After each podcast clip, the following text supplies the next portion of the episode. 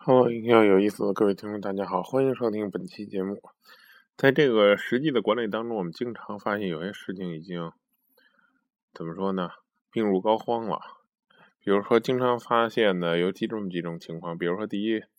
就是你突然发现你没有什么人可用了，然后你觉得你的这个，尤其是销售团队，发现这个人都跑了，然后慢慢就该淘汰淘汰，混不下去混不下去，然后。也没有什么实际的好用的人了，剩下的要不就是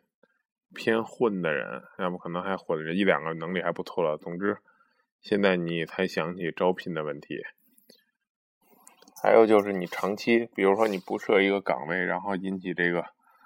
客户的投诉也好，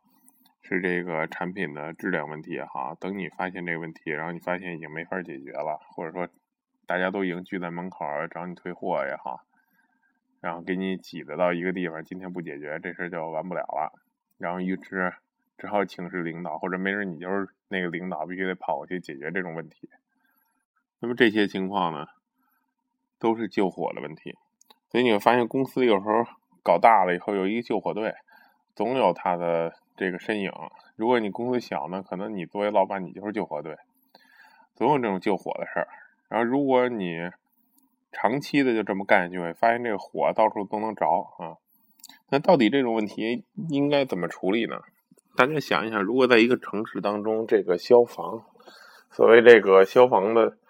这个消防部队吧，那么如果只有救火，从来不搞防火，这个城市会变成什么样子？那就很恐怖，对吧？那肯定是，如果我们的防火做得很差，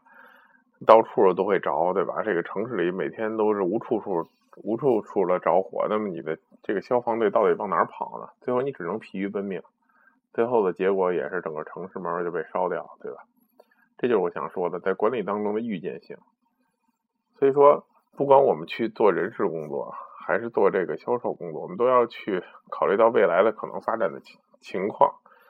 比如说我们要多备人，我们经常组织这个长期的培训，尤其是人员密集型的这种公司，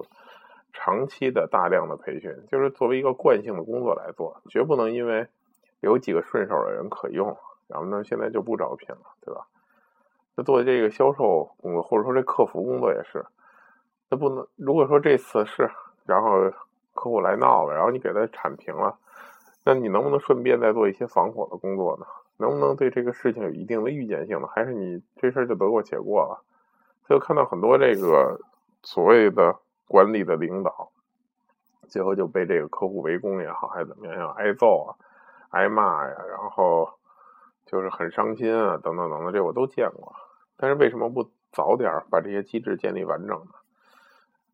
如果又建立不完整的话，最后又出现一个情况，就是经常被所谓叫被员工绑架，求着员工来去做事，因为你没有人手可用了嘛，就在人事上你没有准备出足够的人，你就发现你老得维系这几个老人，那老人有老人的问题，而且当大家看不到竞争的时候，尤其是一个销售团队，那几乎就大家就凑合事儿就可以了，没有必要再去尽全力去工作，去保住这个保住这份工作了，就这饭抢着吃才比较香。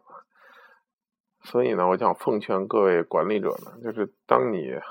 居安思危嘛，当你还过得比较顺的时候，一定要想想如果不顺了怎么办，就哪儿有可能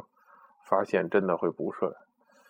如果能够有预见性能看到这些问题，你就能有预见性做一些防火工作，所以防火永远是胜于这个救火的。还有呢，就是有时候真的当火着起来了以后呢，其实当你权衡利弊以后，还不如就让他把这火烧完了，最后再重新组织团队，有时候是一个更好的结果。有一些阴跌的团队，就看起来好像从来没使用冷冻疗法，其实他最后